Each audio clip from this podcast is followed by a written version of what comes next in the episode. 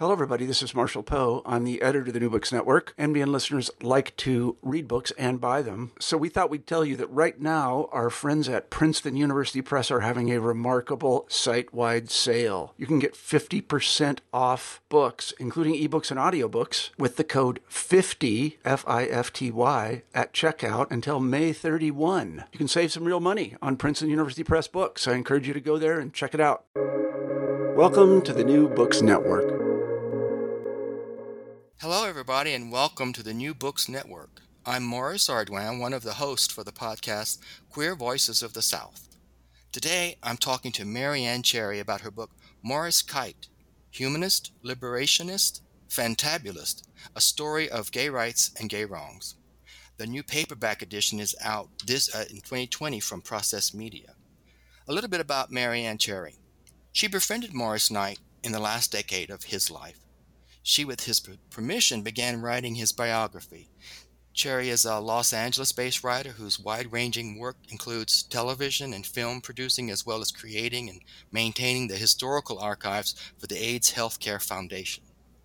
Here's a little bit about the book from the book jacket. How did the gay movement, which began as a sedate group of intellectuals, become what is arguably, arguably the most dynamic civil rights crusade in America?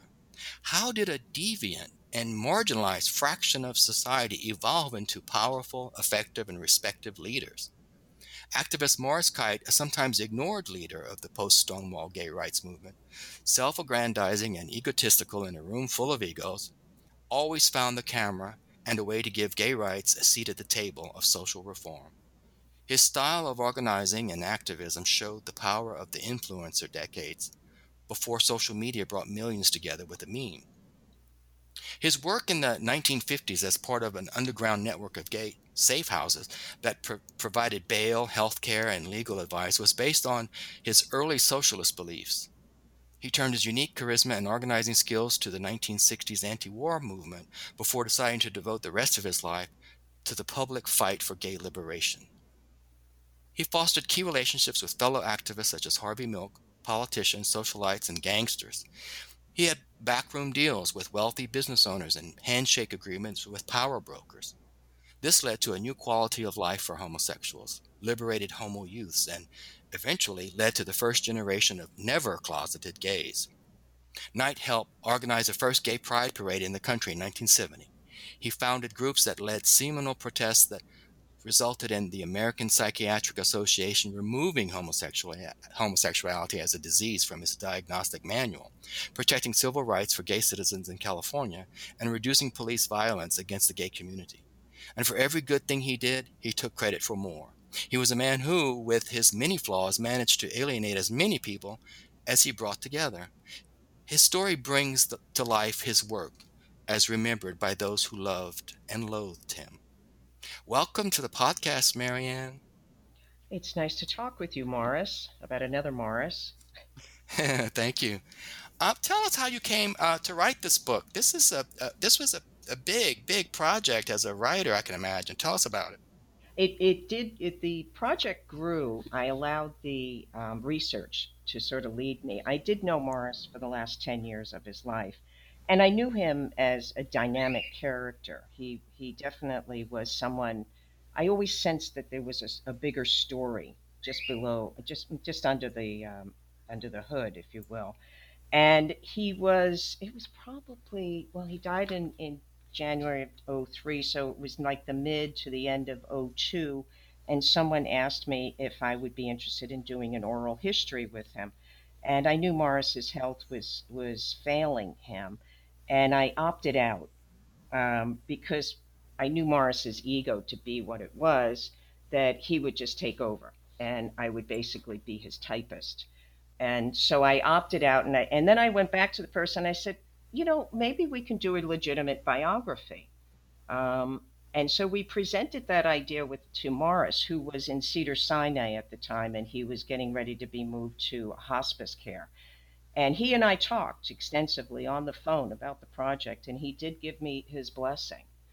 Uh, he told me about some files that he had sent back east uh, that he thought were lost. And um, so, but I did find them. I said, don't don't worry about that, Morris. I'll I'll figure it out. I'll figure out how to fill in that hole.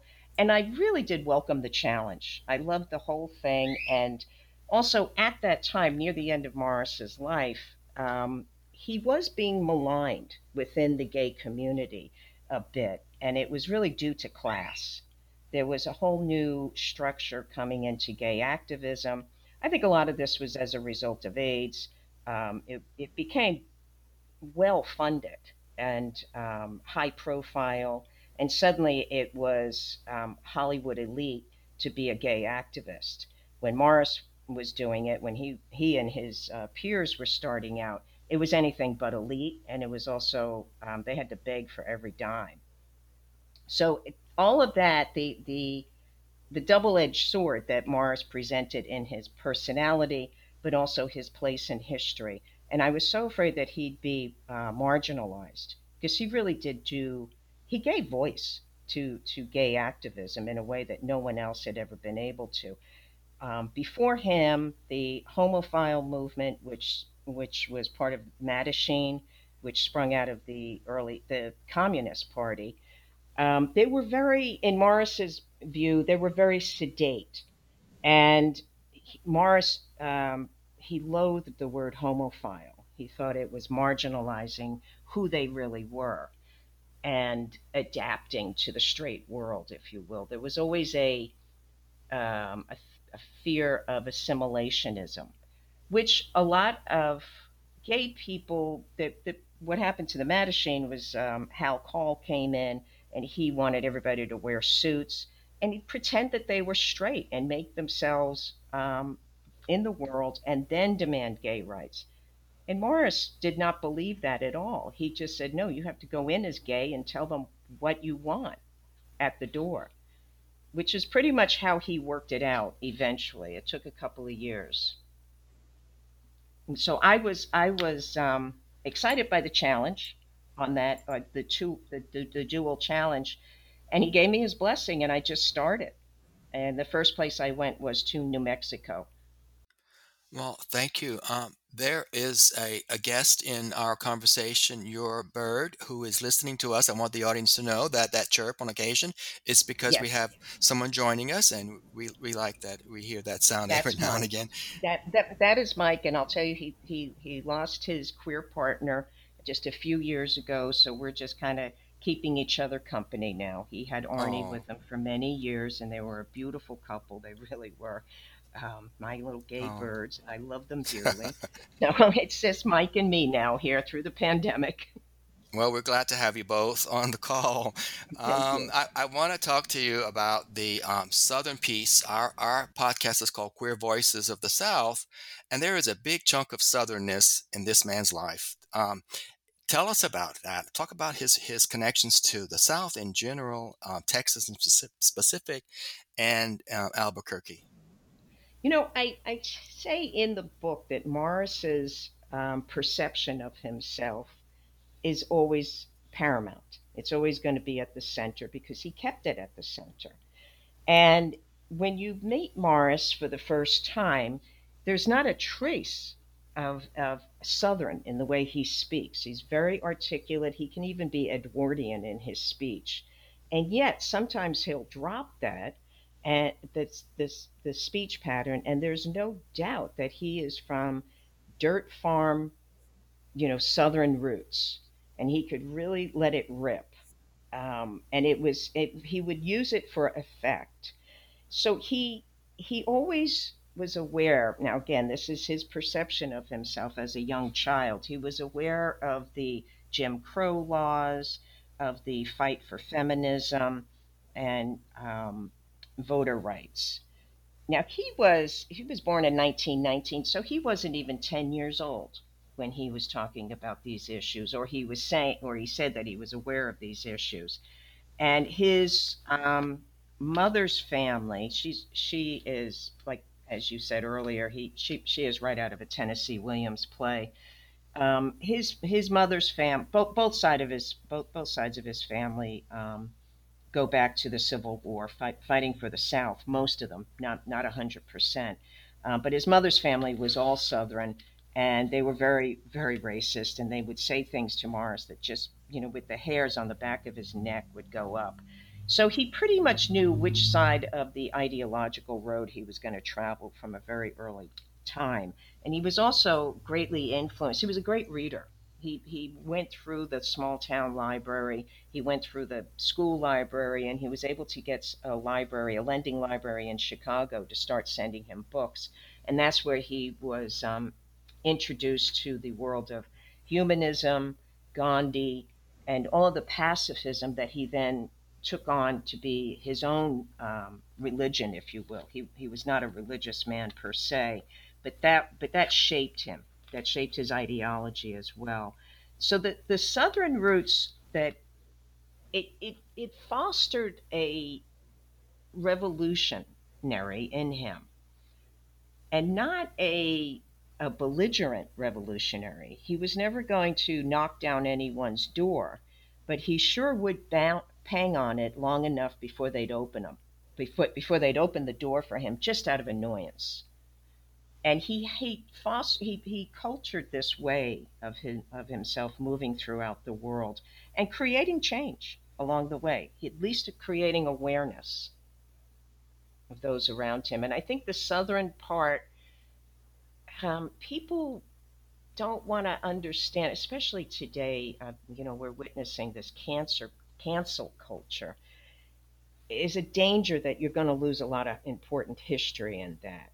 And people may be hesitant to accept that really one of the great uh, civil rights revolutionaries of the twentieth century came out of Southern roots. It came, you know, it spawned from um, um, the South.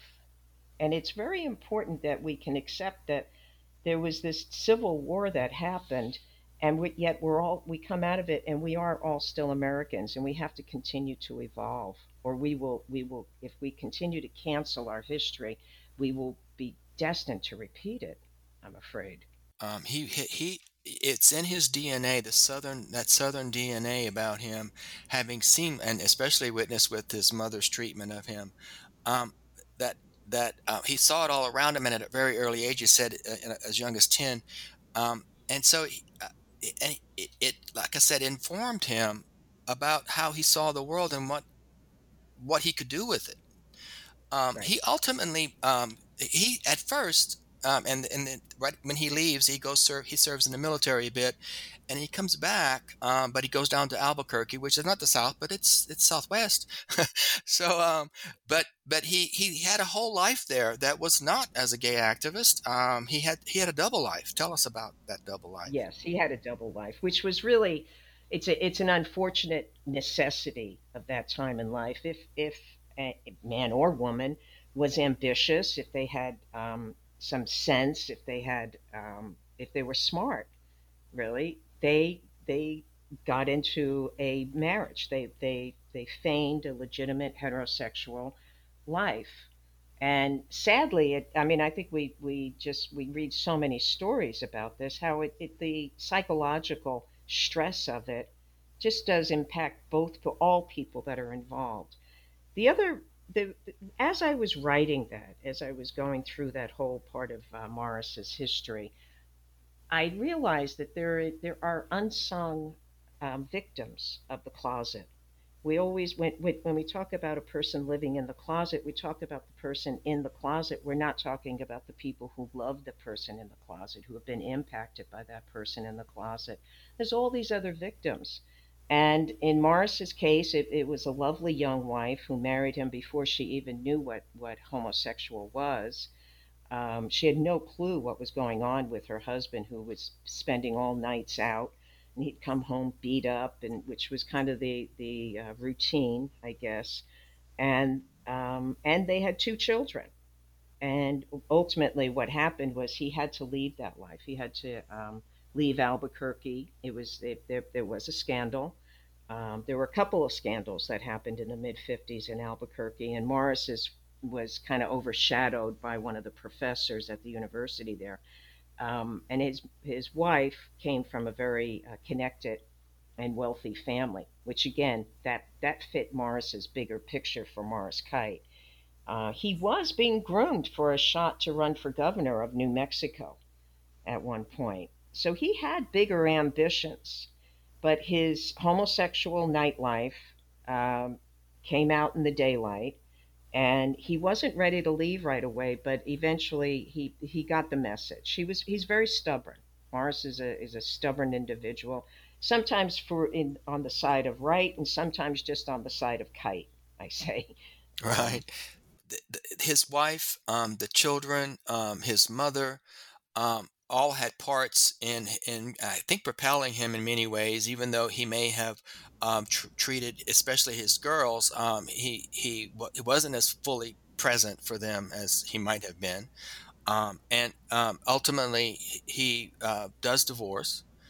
And but he but not before he he and his wife established themselves as really, really well connected throughout the region in the arts and other areas um, where they were contributing. They were part of the um, the cream of the crop.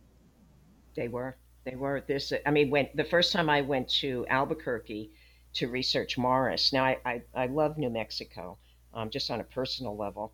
And when I went to Albuquerque, I could feel there were bits of Morris Kight there. He, they were definitely involved in the shaping the new art movement that was happening there. He brought a Picasso show. Um, he also, the Dublin players would come. They had a an art house and they had a playhouse. And then Morris bought another building and he called it, he called it the Kight Family Museum, which was really all about Morris Kight. But it was it, he was started collecting uh, crafts, uh, um, you know, just like local crafts that, that were done by the natives, Native Americans. And they were not a big deal at the time. Nobody saw the value in them. But of course, today, they, you know, this, this work is so valuable. Um, and so because of his wife's connection, family connections, Morris was able to walk through a lot of doors as a heterosexual man. And he knew that he wouldn't be able to do that as a homosexual man. Now, his mother, who came, who never came to Albuquerque until his wedding, and she was quite a quite a tale. I mean, if um, I suppose, you know, uh, somebody like Kathy Bates in Misery comes to mind. She just a little, she, she was more than just a little off uh, balance. And she knew from a very young age that Morris was different. And she she threatened to blackmail. She blackmailed him. For years exactly. and years, she'd say, she'd say, "I'm gonna, you know, we're, I'm gonna out you if you don't do what I want." So she moved to Albuquerque, and his wife told me um, that if she had met his mother before the wedding, she never would have married him. And I do believe her because Bess, yeah.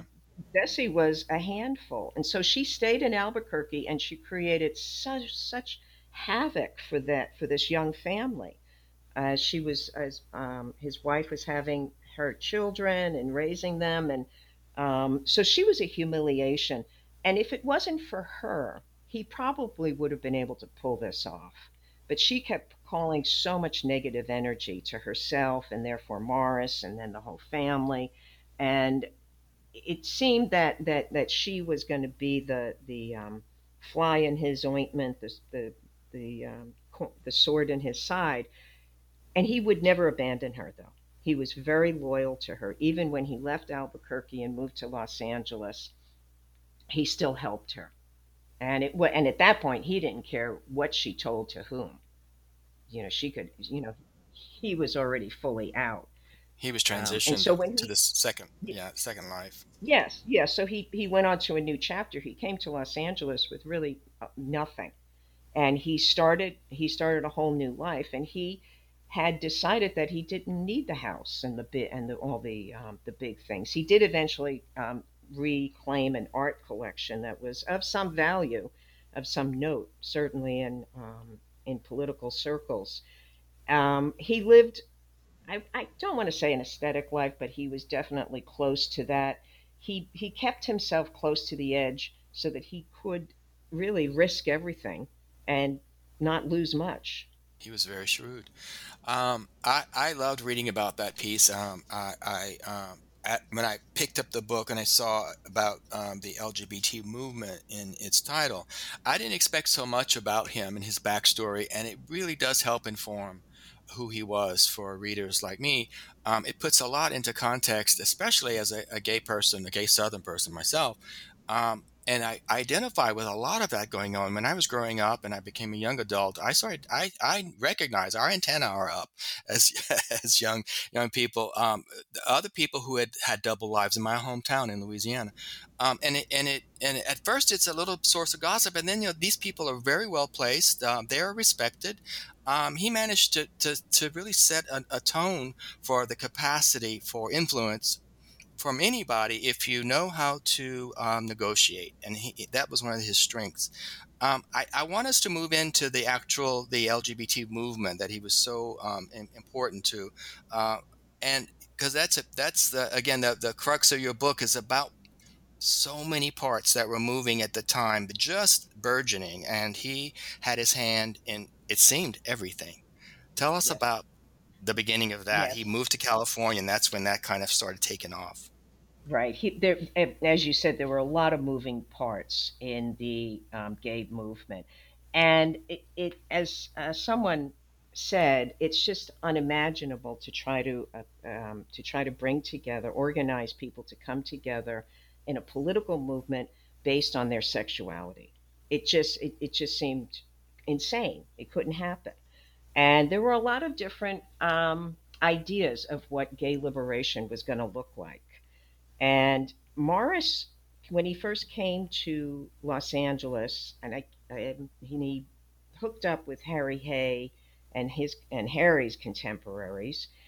They were sitting in um, clo- They were sitting in rooms with the blinds drawn and the doors locked, and they were very seriously having discussions about gay marriage. Well, Morris just thought this was the most ridiculous thing, because you can't, they, they couldn't walk down the streets holding hands. How are they going to get married at that point?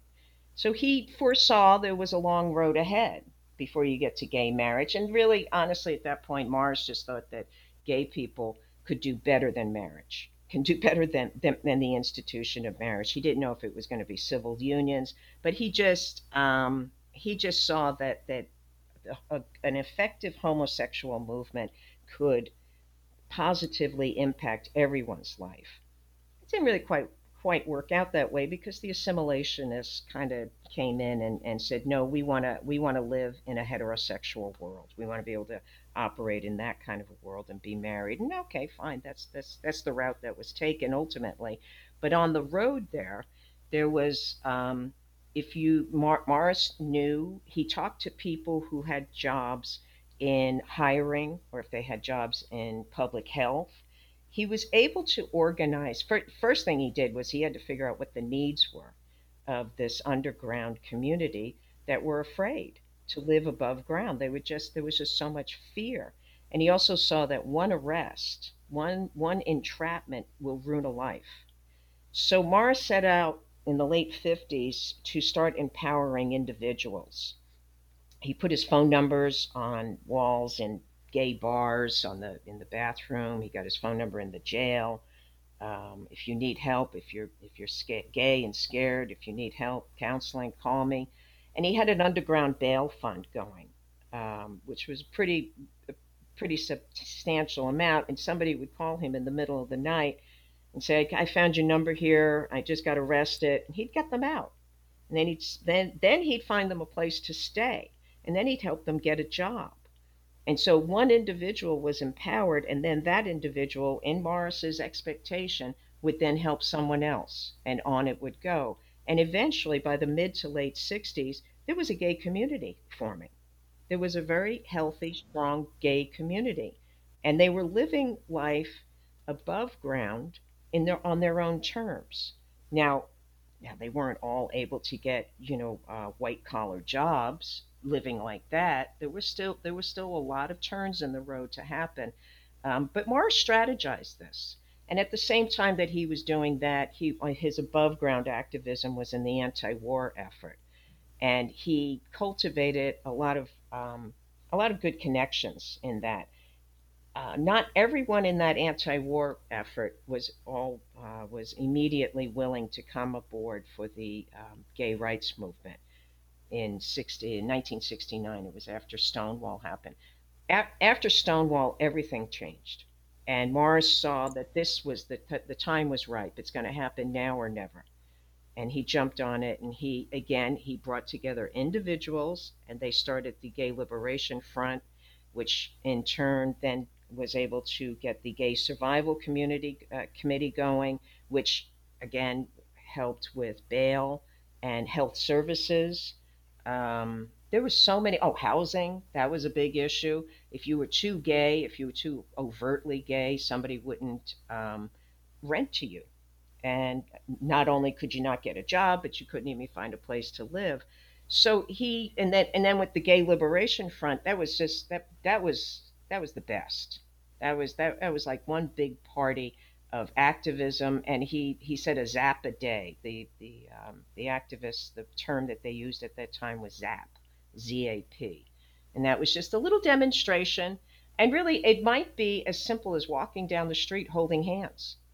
And that would slowly, over time, it's going to inculcate society to, hey, there's gay people amongst us, and they're not to be frightened. No longer in the um, in the background, in the shadows. Um, I, I love it. You you you cite a quote about the riots. Um, the police called uh, uh, into the uh, uh, precinct The, the night of the riot, and and um, was telling his colleague that there was there was a group of people protesting, and the uh, the colleague said, "Which group? The Chicanos, the Asians, the African Americans, the anti-war? What is it?" And so he told his colleague, "Oh, uh, no, it's the fags." The officer didn't believe him, so um, he said, "Why would they do that?" That he was so everyone was so accustomed to the gays being the ones who would not raise any kind of fuss. Um, but things were changing. So uh, you also quote Allen Ginsberg after the riots, who said, "Homosexuals don't have that hurt look anymore." I love that quote. Right. Uh, that right. was, the, and that yeah. really captures uh, the fact that okay, it's time. We need to stop. We need to stop hiding. Yes, yes. See that the the in the. Um... You expect to see black people in a in a black rights march. You expect to see women in a you know in a feminist march, but as far as like the straight um, world goes, gay people could just stay in the closet. They could just stay underground. You didn't have to tell us you're gay, and they were very happy with that. If you want to be gay on the weekends in the dark, that's fine. That's your thing, but you don't have to come out with it. But Morris Kight and his ilk, as they were called, the ilk. Um, they said, no, we don't want to live underground. We want to live out and proud. And that was a whole new generation. And I do say this in the book, that when the heroes of the twentieth century are written about, I do hope that everyone who marched in that first gay pride parade down Hollywood Boulevard is remembered. They were heroes. These people weren't out to their families. They weren't out to their employers. And they marched down the streets holding signs saying things like gay and proud, um, you know, we are not to be feared. And that slowly the straight world got the message that like, oh, we got a whole new fraction of society contributing, positively contributing to, to our world. It was a very powerful moment. There was so much, there's so much that Morris Kight um, had touched. Um, and I, I, again, I think I mentioned earlier that he, he seemed to have been, um, very, very adept at knowing the table and how to get a seat at the table, and, and all these various factions and parts. You mentioned other other movements. Uh, the anti-war movement was being one of them, but um, he knew how to build coalitions with other outside groups because he knew that he couldn't do it alone, that the, the movement couldn't be a movement without support from others outside Correct. Of it. Correct. He... Um, especially Los Angeles Police Department. They were so hostile towards uh, gay people, and pretty much the, the government, the whole city council were just very indifferent to the indignities happening to gay people. And in, I think it was seventy-two, maybe, the first um, black mayor became, uh, the first black mayor of all in all of America, um, uh, Mayor Bradley was uh, was elected. Morris jumped on that. He immediately went, and these people knew of Morris, and they would always take his phone call. Sometimes he would be so bold as to just show up at their office and say, I just need a few minutes with the mayor. That's all I need. He'd get in. He'd get in. He just had his way. And so he he he got Mayor Tom Bradley aligned with the gay movement, not necessarily because um, he was a liberal mayor, but because he knew that civil rights was was for everyone. Um, and and Mayor Bradley was very uh, I, he he was just very supportive of Morris's efforts, and it helped to foster in a new generation of the police department, um, city council. And it, it really did was the beginning of much bigger changes, which could not have happened had they stayed in those rooms with the blinds drawn and the doors locked and them whispering about gay marriage. Exactly. Nothing was going to happen that way. Right.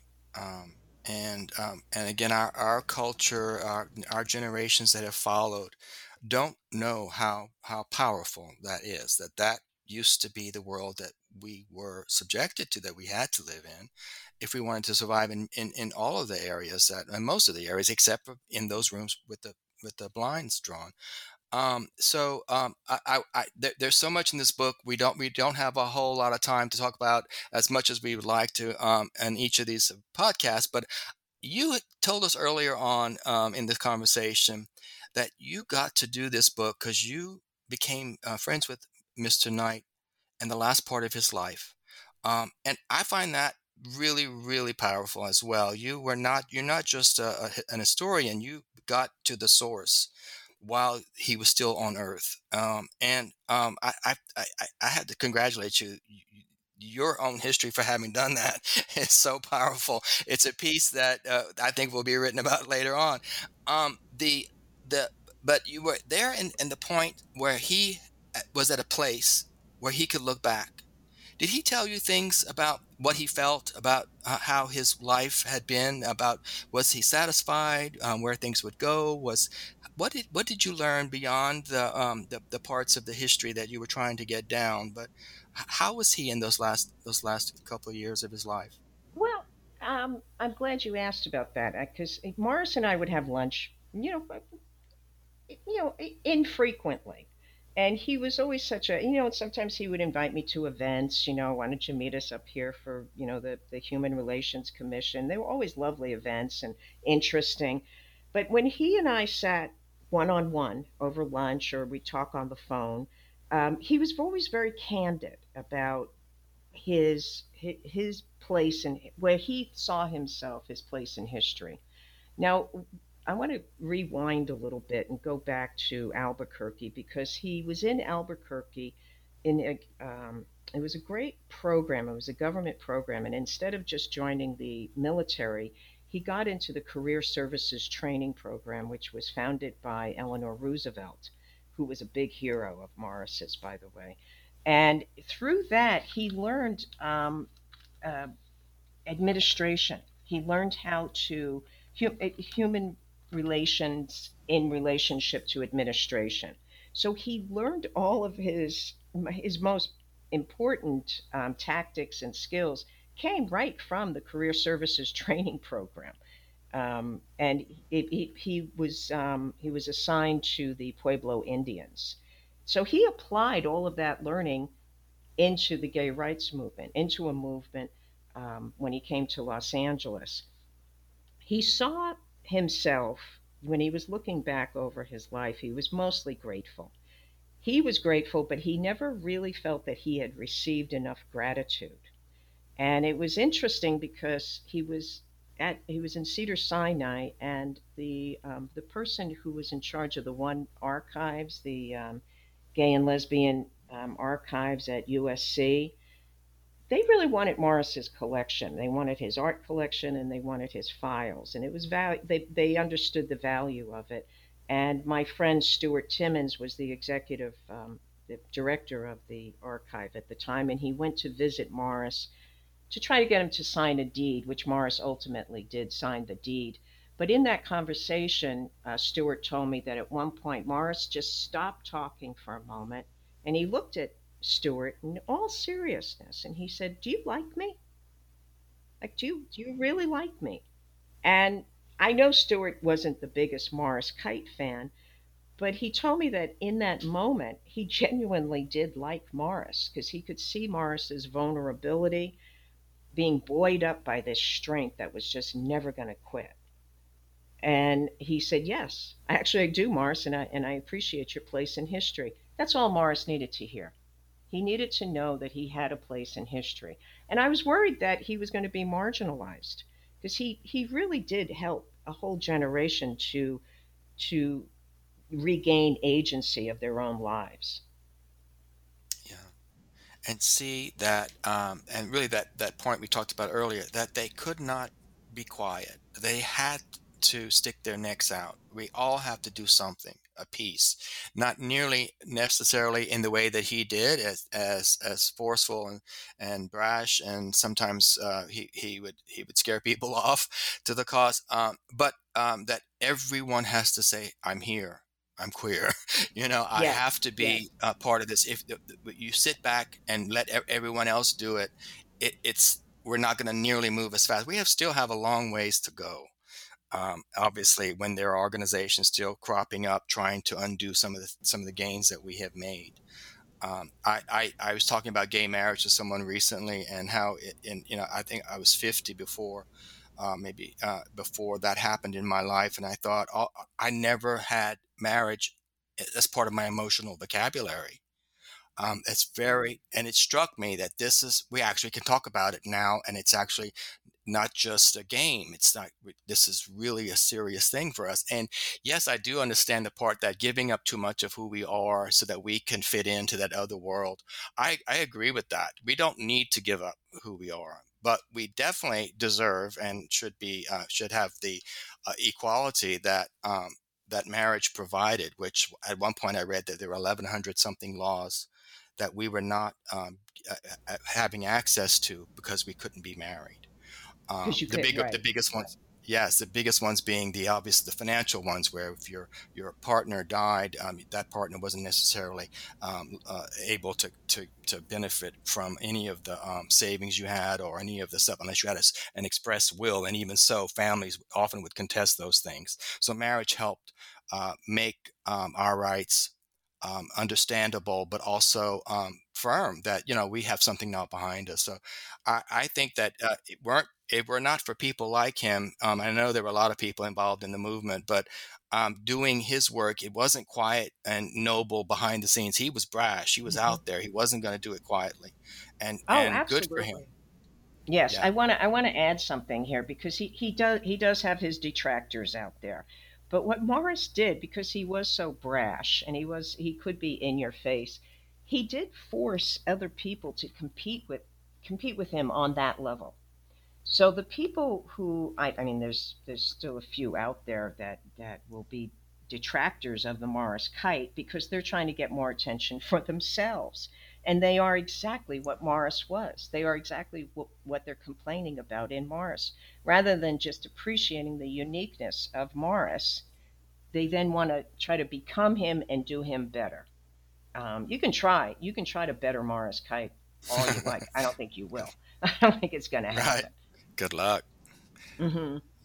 Yeah. Um, I, I he he. Um, one of the things that struck me as a reader of the book, um, that I didn't know this, but he kind of designed the template. Like you said, he had a lot of training in other parts of his his other life that helped build that capacity for him.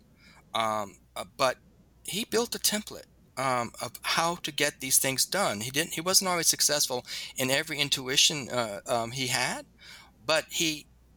ultimately was. I mean, he ultimately made things possible that were not possible before he came along. Um, and, and that's why I think this book is so important to um, the whole, and not just the L G B T Q community, but the rest of the community out there too, reading. Um, there's so much in your book that I, I found really powerful that I thought, oh, wow, this needs, this would be not only commercially, this would be a fun movie to watch or t- television series, because there's so much going on here, but that it is a part of all, all of our histories, not just the L G B T Q mo- movement. Oh, absolutely. Um, absolutely. Yeah. yeah. Um, I I I, uh, I I wanted to. I'm trying to keep an eye on our time. I wanted, before we signed off today, to see if I, I know all all people who write are always working on more than one thing at a time, and and and and I get this question myself when people talk to me about my writing. What's next? What are you doing next? As if you have uh, a lot to talk about.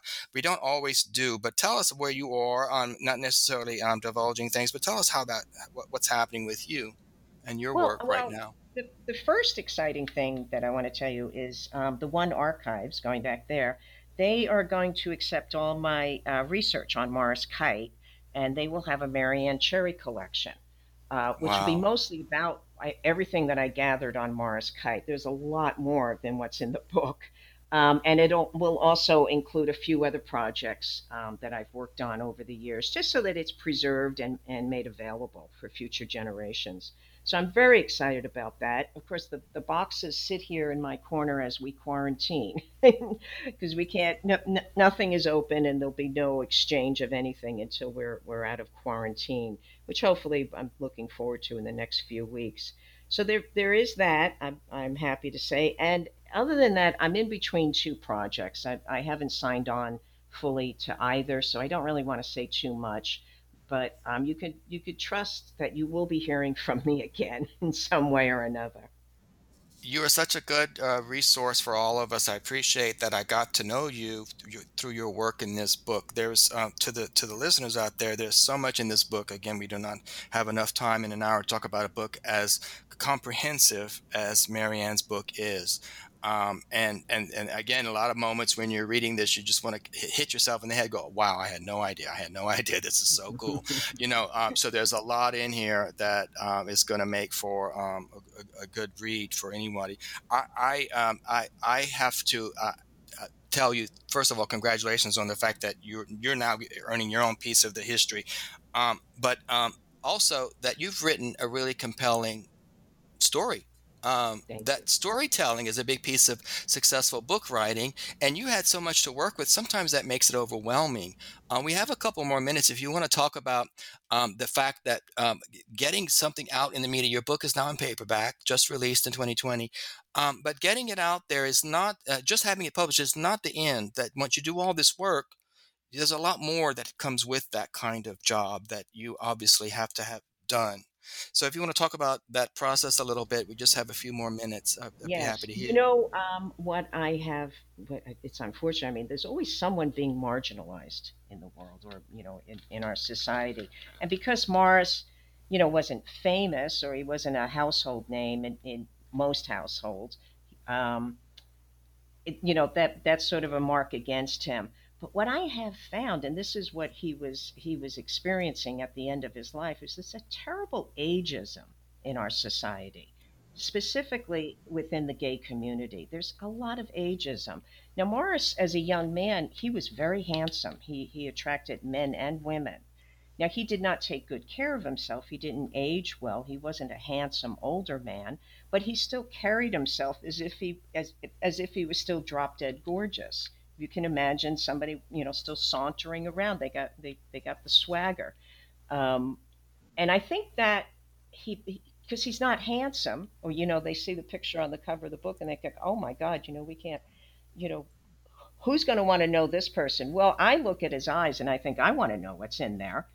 Um, there's still a lot of um, surface value put on the gay movement and gay history. Gay history has got, you know, some dirt under its fingernails. And I think if people are afraid of that, they're not going to be telling the whole story. There's um, the marginalization within the gay community um, is it frightens me a little bit. Uh, there's still, you know, it's not as bad as it was in the nineties when it was all about looks and who's hot and sexy. There's because there's real people behind these stories. And that's what I always search for is that, you know, where's the human element in this? And Morris was very human in his imperfections. And I don't well, think you definitely that. definitely capture yeah. that in the book, especially when we talked in the beginning of this conversation about his his his uh, the early part of his life um, was total surprise to me, even though it wasn't. Um, when I read about it, I was like, oh well, that does make sense. Um, but you go into a lot of good juicy detail so uh, mm-hmm. to entice the readers out there about um, what he was like as a person who, as a young person who had to leave, lead a double life, and had a mother, again, um, Bessie was her name, I think, who had, who was like straight out of a Tennessee Williams uh, play. Um, so he has a colorful life. You could have ended it there, that as far as the yeah. storytelling. He was fascinating. He is fascinating. You are fascinating to talk to, Mary Ann. um, Likewise, Morris. Uh, thank you. We're going to have to uh, sign off now. But so we're at the end of our uh, uh, recording today. But um, it's been a really, really great uh, discussion. I, I appreciate you giving us the time for this. Um, the thank book, you, uh, everyone, you're welcome. Uh, the book is called Morris Kight. Um, humanist, liberationist, fantabulist, a story of gay rights and gay wrongs. And it's now out, um, available um, everywhere from uh, Process Media. Um, join us again next time for Queer Voices of the South. Goodbye, everybody.